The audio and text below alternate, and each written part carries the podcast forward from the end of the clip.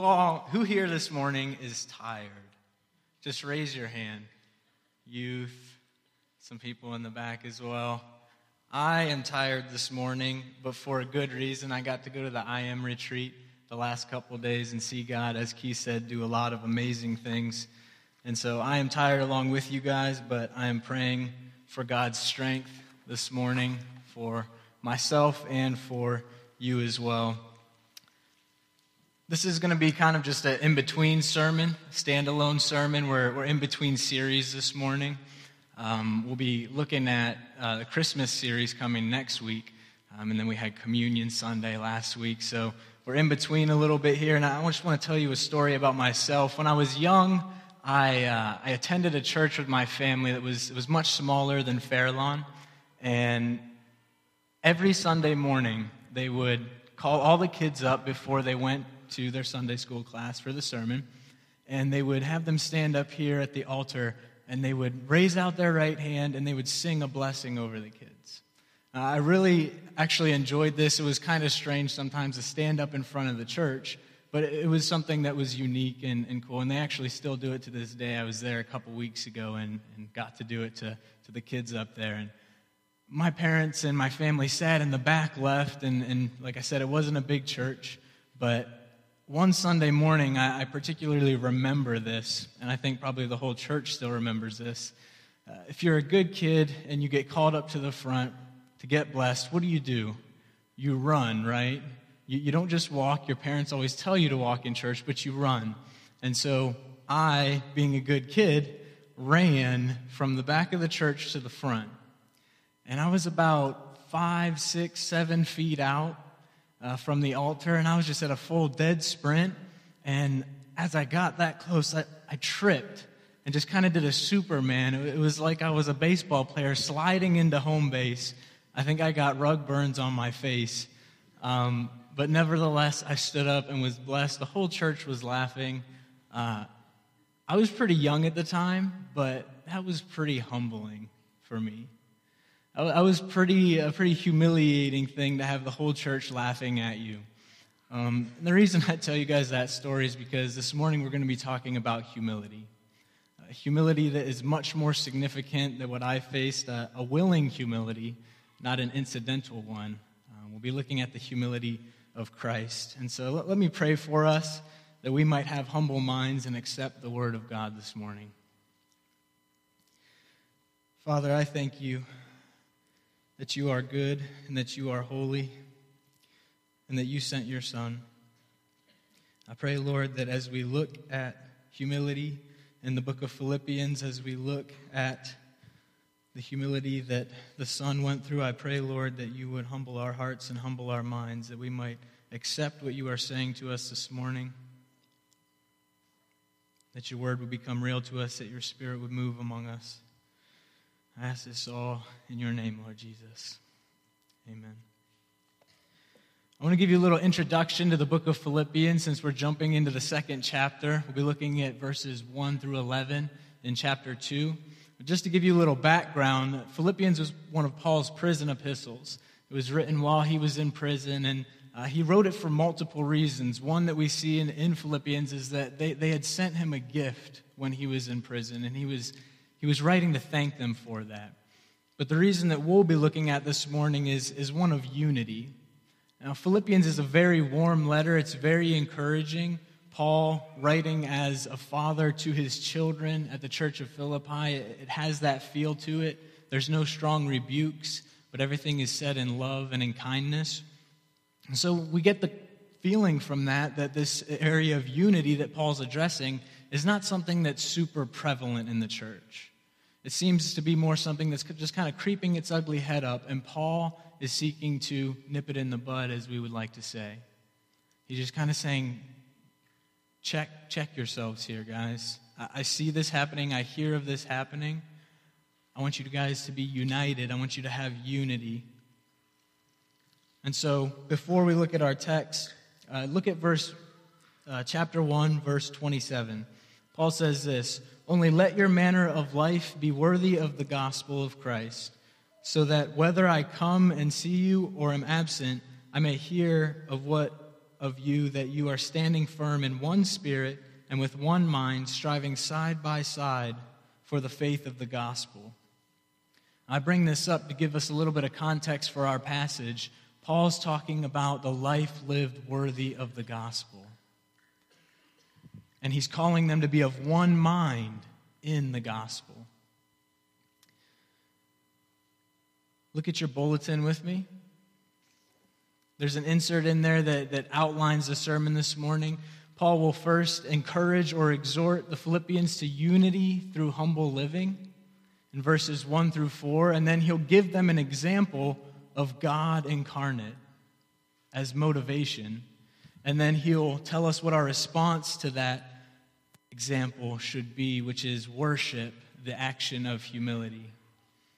And I want to point out, I think it's important to notice the structure of this passage. And you might be like, okay, I'm, I'm getting, this is, I'm, I'm snoozing over here talking about structure and whatnot.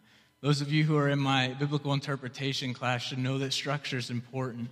And so, what Paul usually does is he'll say, God has done something amazing, or God is holy. And then he'll say, therefore, live in this way. But if you'll notice, he actually switches that in this passage. He actually says, live in this way. And then he gives the example of Christ. And then he says who God is. And I think that's significant. I think he does that for a reason. I think in many ways, Paul wants us to kind of take our eyes off of ourselves and focus on Christ and what he has done. And so that's the way I'll treat the text this morning. My, my main point is to encourage you guys, as Paul does here. But even more than that, I just want to set Christ before you. I just want to show you how beautiful and how glorious he is. And that we might come away with this with humility and a heart full of worship for him. I really like it when uh, we stand for the reading of God's word. So if you guys would do that with me.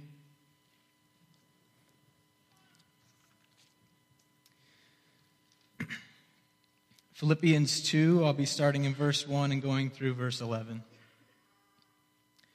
So, if there is any encouragement in Christ, any comfort from love, any participation in the Spirit, any affection and sympathy, complete my joy by being of the same mind, having the same love, being in full accord and of one mind.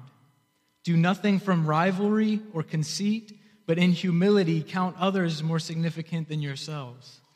Let each of you look not only to his own interests, but also to the interests of others. Have this mind among yourselves, which is yours in Christ Jesus, who, though he was in the form of God, did not count equality with God a thing to be grasped, but made himself nothing, taking the form of a servant, being born in the likeness of men, and being found in human form, he humbled himself by becoming obedient to the point of death, even death on a cross. Therefore, God has highly exalted him and bestowed on him the name that is above every name, so that at the name of Jesus, every knee should bow in heaven and on earth and under the earth, and every tongue confess that Jesus Christ is Lord, to the glory of God the Father. The word of the Lord, you may be seated.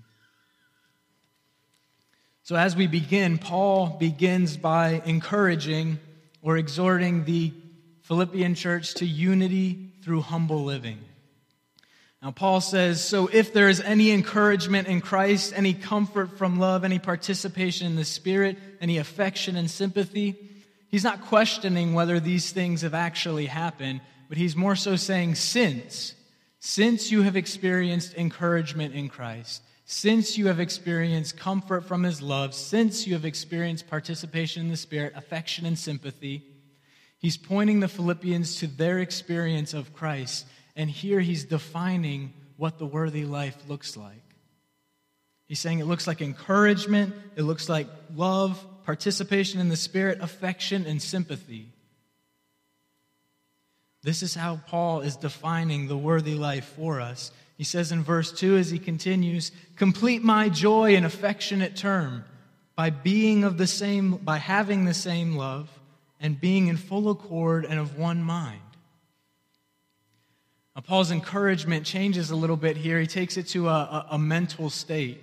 He says he encourages them to be of one mind. Uh, let me get a feeling for the families here in the crowd. I don't know a lot of you that well. Um, I'll tell you about my family. I want to see if this uh, is what your family is like. When me and my family get together, there's six of us, seven of us. I don't even know right now. Um, we get together, and if we share a meal, we like to have discussions, we'll say. Uh, they, they seem more like arguments from people on the outside, but we like to discuss a lot of things. And it really is, uh, kind of looks like a screaming party at the, at the dinner table.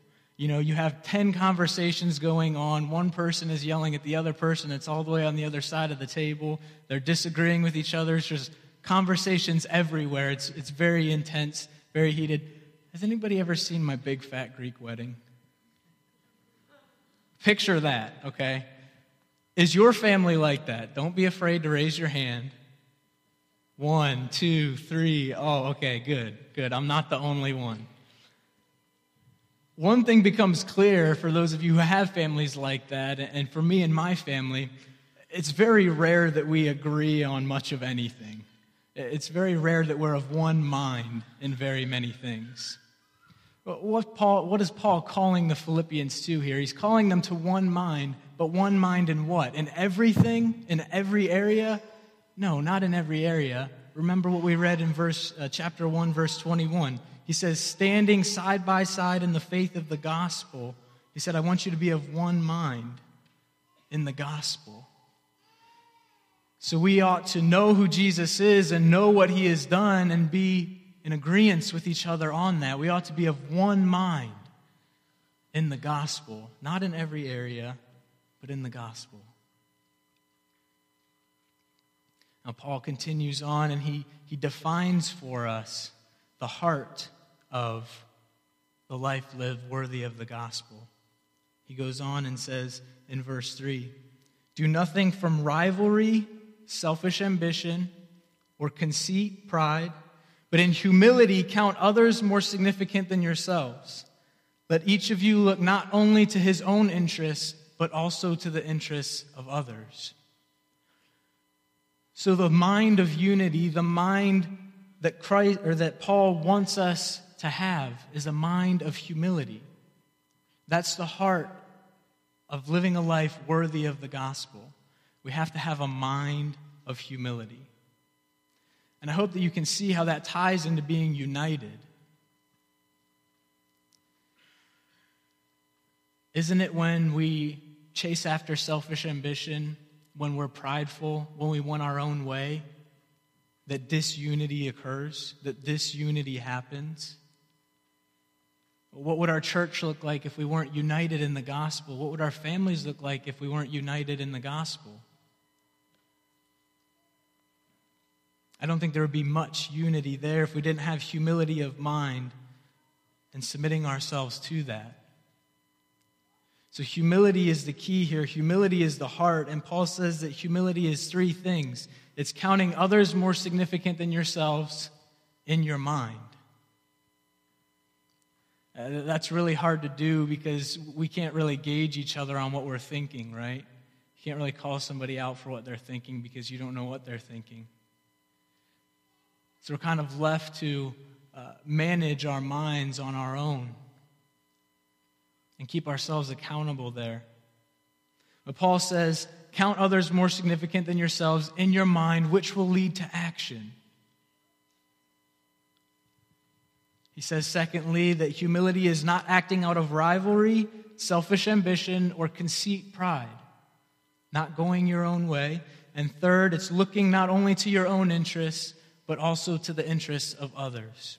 So, not don't consider yourselves at all, but as you consider yourselves, consider also one another. I've been very convicted of this lately. Uh, humility is something I struggle to practice. Um, my wife and I have a, not a newborn, but he's about 10 weeks old now, as some of you know. And one thing that becomes clear when you become a parent is that you're really sinful and you're really wicked, and, and I'm beginning to, to realize that even more. one of the ways this kind of fleshed itself out for me is early on, Ezra didn't know what was day and what was night, and what he was supposed to be doing during the day was be awake, and what he's supposed to be doing at night was sleeping, right? Like normal people do. So as a result, it, it led to many sleepless nights for Abby and I, more for Abby than for I. And I would be holding him at three in the morning, and he's crying and he's screaming in my ear, and I'm tired already. I, I got to get up. I got to go to work at six. I mean, I got to get up in three hours. You're tired. I'm tired. Abby's tired. We're all tired. We should all be sleeping right now. Rather than seeking to comfort him and seeking to consider his interests as more significant, more important than my own, I just began to become frustrated with him. I began to become frustrated and just like, why won't you go to sleep? I became, I became short, and it was clear that I was considering myself more important than, than my son. And one thing that became clear is that that caused disunity in my family. That caused disunity between Abby and I. When my pride and my selfish ambition and the things that I wanted got in the way of care for our son, disunity happened. So, the life that Paul is calling us to, the life that we're to strive to have, the life that is worthy of the gospel, is a life that is marked by humility of mind, which will produce unity. Now, Paul doesn't just leave us with this encouragement. He doesn't just say, All right, you know what it is now, now go do it. But he actually grounds it, he roots it, he gives us the motivation to do it by turning to an example of God, telling us who he is. Uh, to, uh, to our second point, to God incarnate. I love that term incarnate. I looked it up in the dictionary, and a synonym for it is in the flesh. God in the flesh. This is the example that Paul gives us. And so he says this in verse 5 Have this mind, he continues the theme of mind, have this mind among yourselves, which is yours in Christ Jesus. Now, in my footnotes, it says, or which was also in Christ Jesus. So, what Paul is actually giving us is he's actually showing us a picture, he's showing us a reality of the mind of Christ. Think about how amazing that is. We don't get a picture like this very often in Scripture. So, what does he say? He says, Who, though Christ was in the form of God, he did not count equality with God a thing to be grasped. What does it mean that Jesus was in the form of God. There's some really tough clauses here, and I'm going to take them kind of one at a time. What does it mean that he was in the form of God?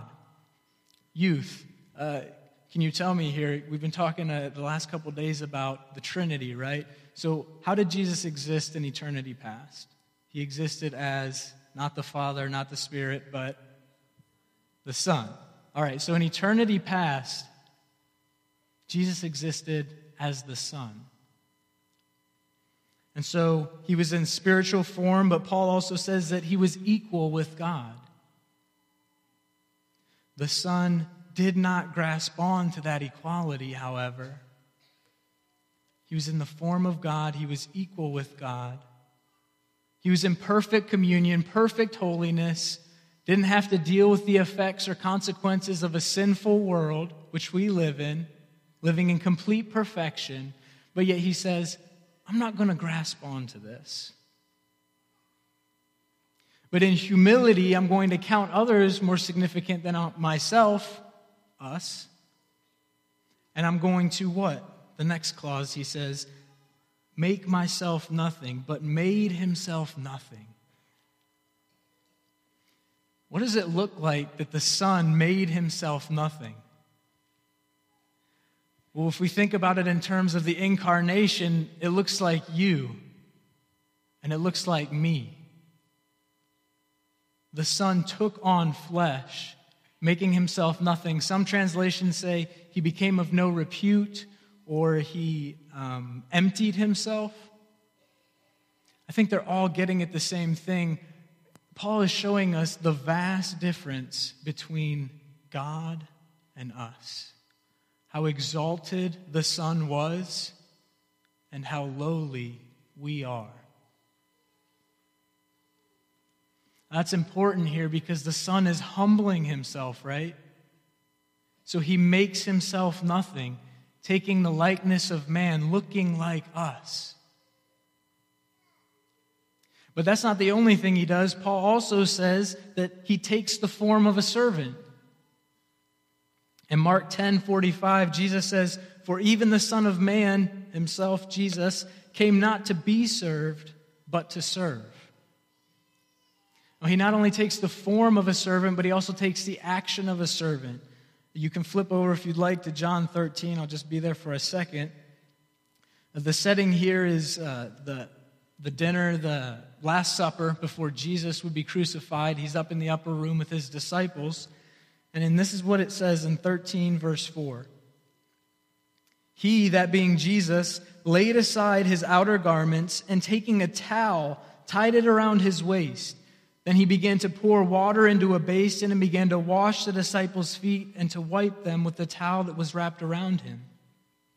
And down to verse 12. When he had washed their feet and put on his outer garment and resumed his place, he said to them, Do you understand what I have done to you? You call me teacher and Lord, and you are right, for so I am. If I then, your Lord and teacher, have washed your feet, you also ought to wash one another's feet. So the Son takes on flesh, Jesus, looking like us, but not only looking like us, but becoming our servant. He humbles himself willingly by becoming the servant of man.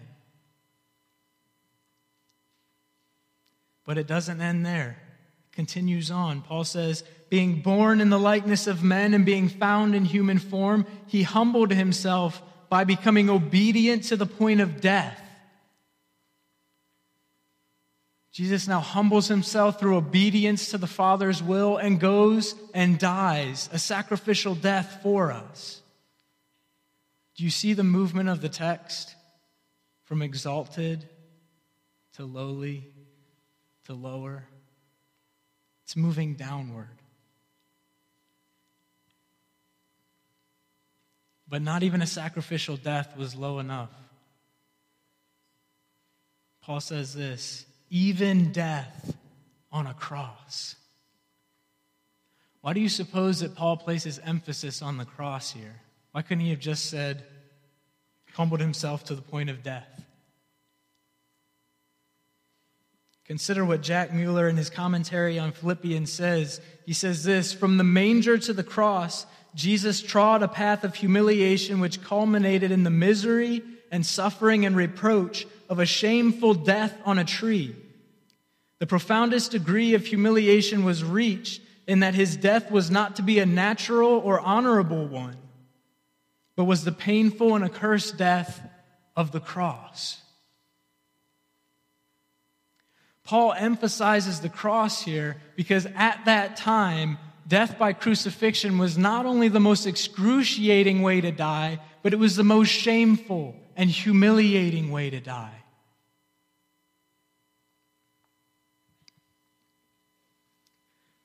This is the profoundest degree of humiliation which anyone has ever gone to.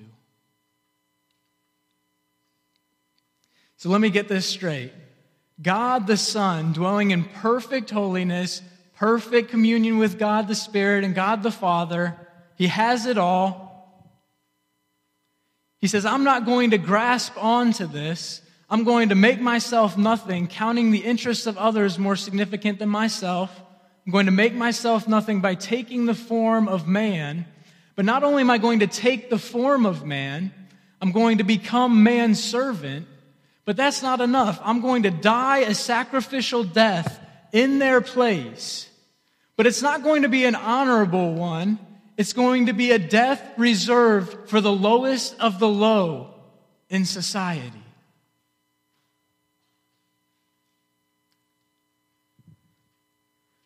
How beautiful a picture of the Savior do we have?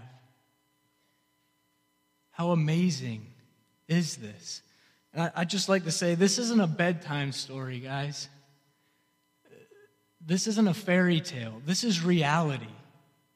This really happened. So, at this picture of a humble king, what ought we to do? What should our response to this be?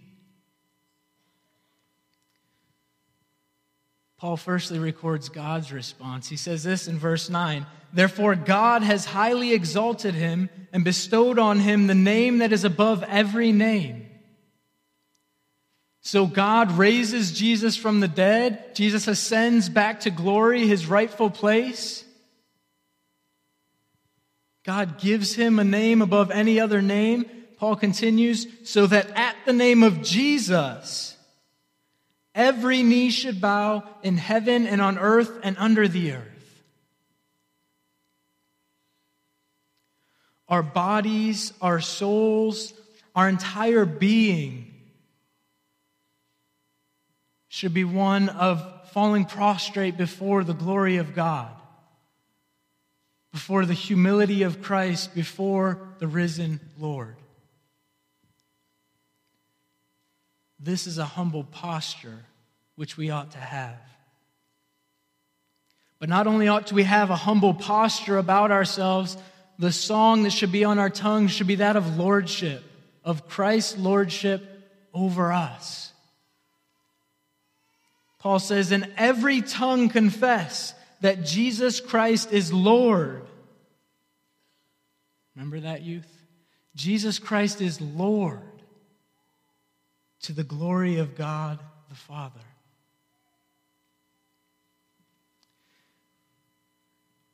The reality is, church, that we will, it's only when we understand the depths of humility that Christ dove to that we will be willing to have the same mind that he did a mind of humility, which will produce unity in our families and in the church. So, what has Paul said? He said, This is what I want you to do. This is a life lived worthy of the gospel. The heart of it is a mind of humility. So, he's told us what we ought to do. He's told us why we ought to do it by giving us the example of Christ, of Jesus, of God incarnate. So, he's given us the motivation. And then he's told us how we ought to respond to what we've seen. But yet, he hasn't told us one really important thing. How do we cultivate a mind of humility? How do we obtain a mind of humility? Now, I think that Philippians 4, if you'll flip over there with me, in conclusion, verse 8 is application enough for us.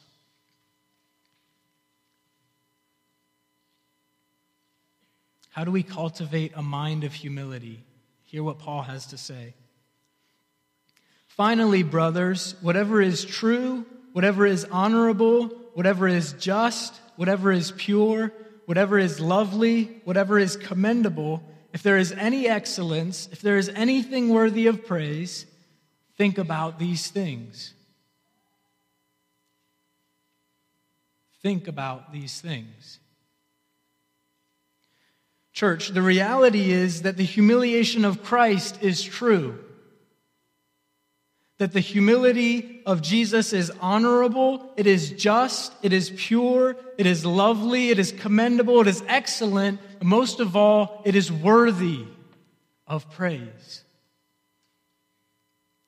Think about these things. Stand with me.